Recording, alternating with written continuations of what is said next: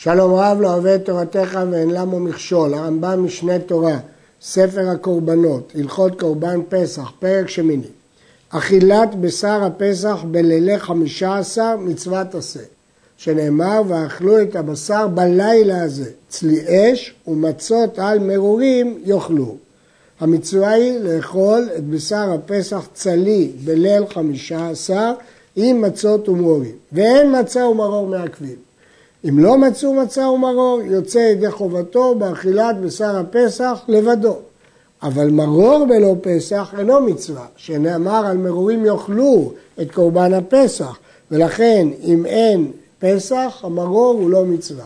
לעומת זאת, המצה, גם אם אין פסח, היא מצווה שנאמר בערב תאכלו מצות.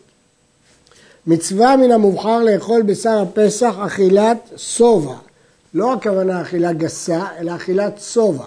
לפיכך, אם הקריב שלמי חגיגה בארבע עשר, שזה רשות, אוכל מהם תחילה, ואחר כך אוכל בשר הפסח, כדי לסבוע ממנו, להשאיר לו מקום לסיים את הסעודה בבשר הפסח.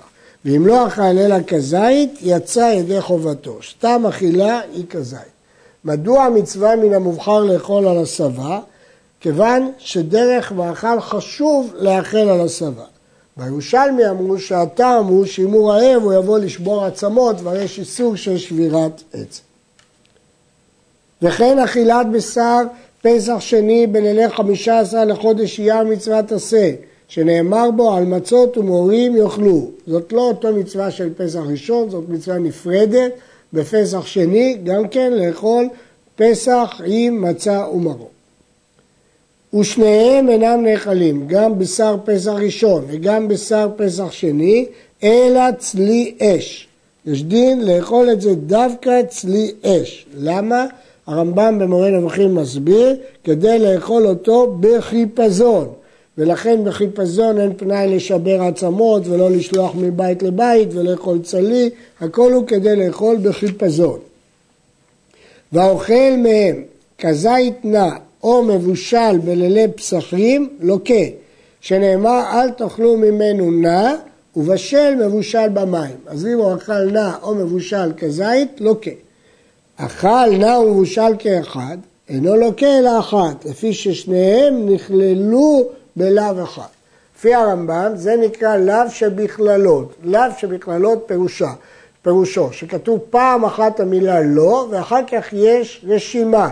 כאשר כתוב פעם אחת לא לאכול, נע ומבושל, אז המילה לא כתובה פעם אחת, אבל הפרטים כתובים כמה פעמים. כל סוג לאו כזה נקרא לאו בכללות. ואז, לפעמים התורה בעצמה פיצלה אותם. למשל, אצל כהן שאסור לשאת גרושה וכדומה, אז התורה פיצלה אותה ועל כל אחד יש לאו. אבל לפעמים התורה לא פיצלה, ואז דינו כלאו שבכללות. מה דינו של לאו כבכללות? זו מחלוקת אביה ורבה אם לוקים עליו או לא לוקים עליו. וזו מחלוקת ראשונים, הרמב"ם והרמב"ן ורש"י, מה פירוש אם לוקים או לא לוקים. דעת הרמב"ם שלאו שבכללות אין לוקים עליו, כך הוא גורס בגמרא וכך הוא פוסק בגמרא. אבל איך הוא מפרש אין לוקים? לא שלא לוקים בכלל, אלא אם אכל נע ומבושל ביחד לוקה אחת. זה נקרא לאו שבכללות לפי הרמב"ם. אבל אם הוא אכל נע בנפרד ומבושל בנפרד, ילקה שתיים. זאת שיטת הרמב"ם.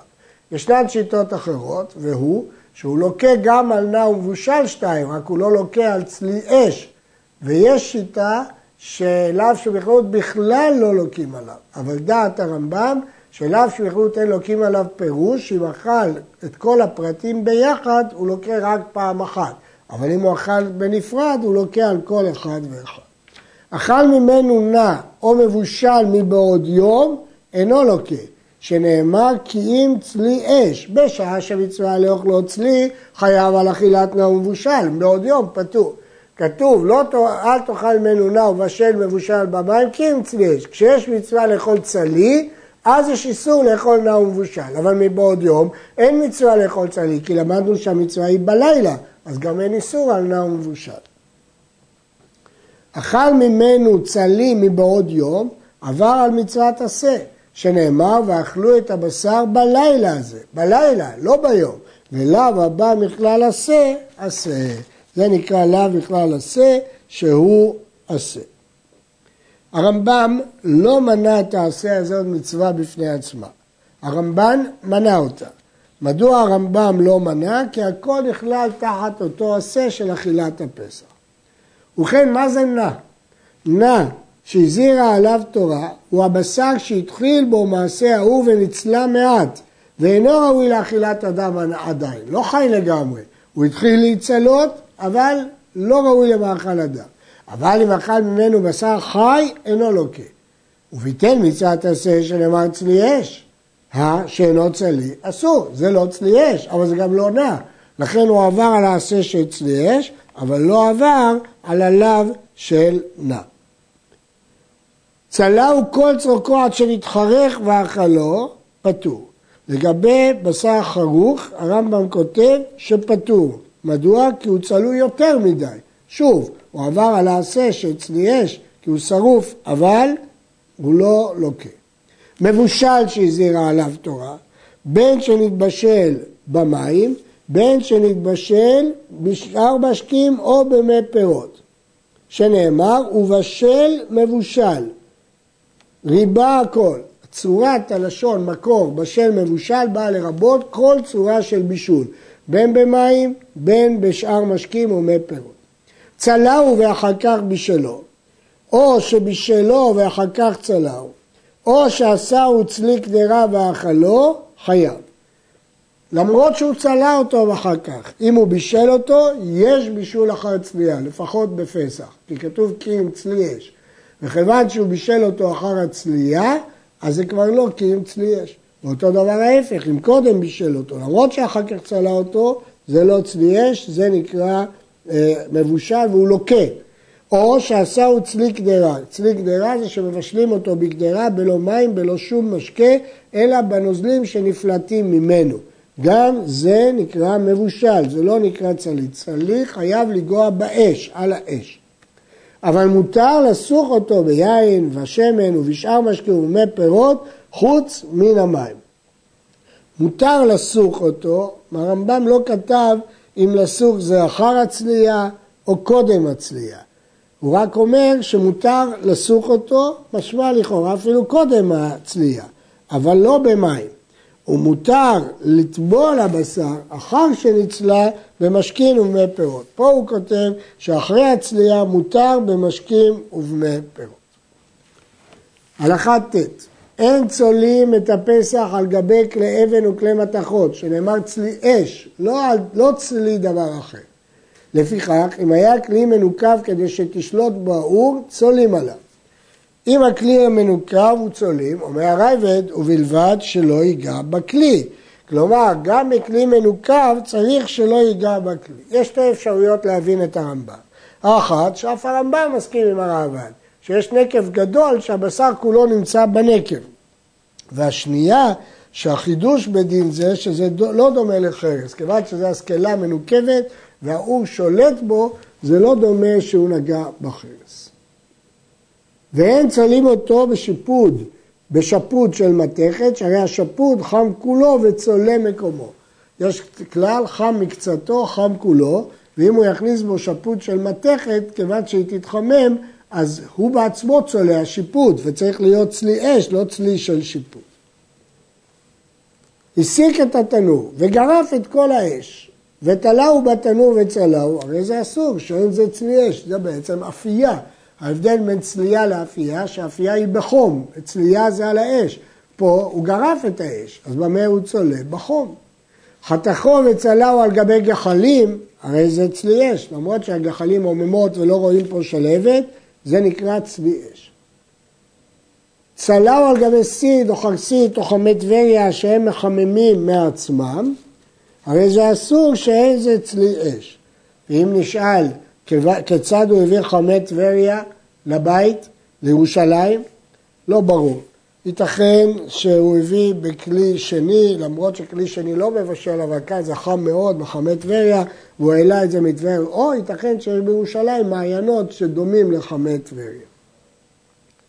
כיצד צולים אותו? תוכבו, תוכבת השיפוד, מתוך פיו עד בית נקבותו, בשפוד של עץ. אמרנו שאסור במתכת. ותולה אותו לתוך התנור והאש למטה, ותולה קרעיו ובני מאיו בתנור חוצה לו. זאת מחלוקת תנאים, וכך פוסק הרמב"ם להלכה, ולא יתנם בתוכו, שזה כמין בישול הוא, כיוון שהם לא צמודים לאש. ושפוט של רימון היו בוררים לצליעתו, כדי שלא יזרוק את מימיו ויבשלו. בשאר העצים יש בהם יותר לחות, ואז יש חשש שהמים שלהם יבשלו את הכבש, ולכן כאן צריך דווקא שיפוט של רימון. נגע הבשר בחרסו של התנור, יתלוף את מקומו, מפני שהוא צלי החרס. כיוון שהוא נגע בחרס, אז המקום הזה לא נצלה מחמת האש. נטף ברותבו על החרס וחזר אליו, יקלוף את מקומו. שכל המרק וההלכה שתפרוש ממנו כשיצלה, אסורה, שהרי אינה בשר צלי. נטף הרוטב שלו על הסולת, יקמוץ את מקומו וישליכם. ובכן הרמב"ם כותב פה, שאם הרוטב נטף על הסולת או על החרס, יקלוף את מקומו או יקמוץ את מקומו. לכאורה, ההסבר הוא, כיוון שזה לא צלי אש, אלא צלי חרס, אבל הרמב"ם לא מנמק את הנימוק הזה.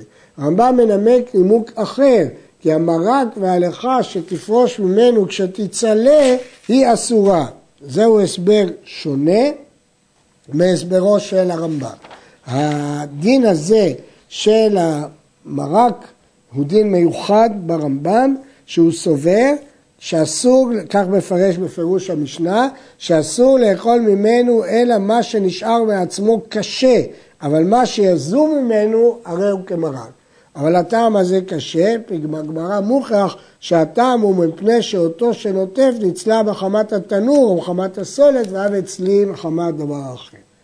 עוד יש לשאול על הרמב"ם, שבגמרא מדגישים שזה תתא הגבר ולכן צריך שדווקא החרס הוא חם או הסולת היא רותחת. רק אז אנחנו חוששים. סחו בשמן של תרומה עם חבורת הכהנים, יאכלו, כי לכהנים מותר לאכול תרומה. ואם של ישראל, אם חי, ידיחנו וינגב, כי הוא לא בלע. ואם צלי, אז הוא הקליפה בלע כדי קליפה, יקלוף את החיצון. סחו בשמן של מעשר שני, לא יפדה אותו, לא יעשינו דמים על בני חבורה, חבורה שאין פודים מעשר שני בירושלים, כמו שביארנו במקומו. ואין צולים שני פסחים כאחד מפני התערובת, אפילו גדי וטלה. מה פירוש מפני התערובת? רצו לפרש בגמרא שהטעמים מתערבים, הריח של זה והריח של זה. למסקנה הגמרא אומרת לא כך, אלא החשש הוא שהוא יטעה וייקח תערובת גופים, שהוא ייקח גדי במקום טלה. זאת המסקנה שלו. זאת התערובת, לא של הנוזלים, לא של הריח, אלא של הגוף. כבר ביארנו בכמה מקומות שאין הפסח נאכל אל עד חצות כדי להרחיק אה, מן העבירה. ודין תורה שיחל כל הלילה עד שיעלה עמוד השחר. כבר ביארנו בהלכות חמץ ומצה שהוא טעון הלל בשעת אכילתו. ושאין בני חבורה חוזרים ואוכלים אחר שנרדמו בשינה, אפילו בתחילת הלילה, הדין הוא מפני היסח הדעת שפוסל בקורבן. עד כאן.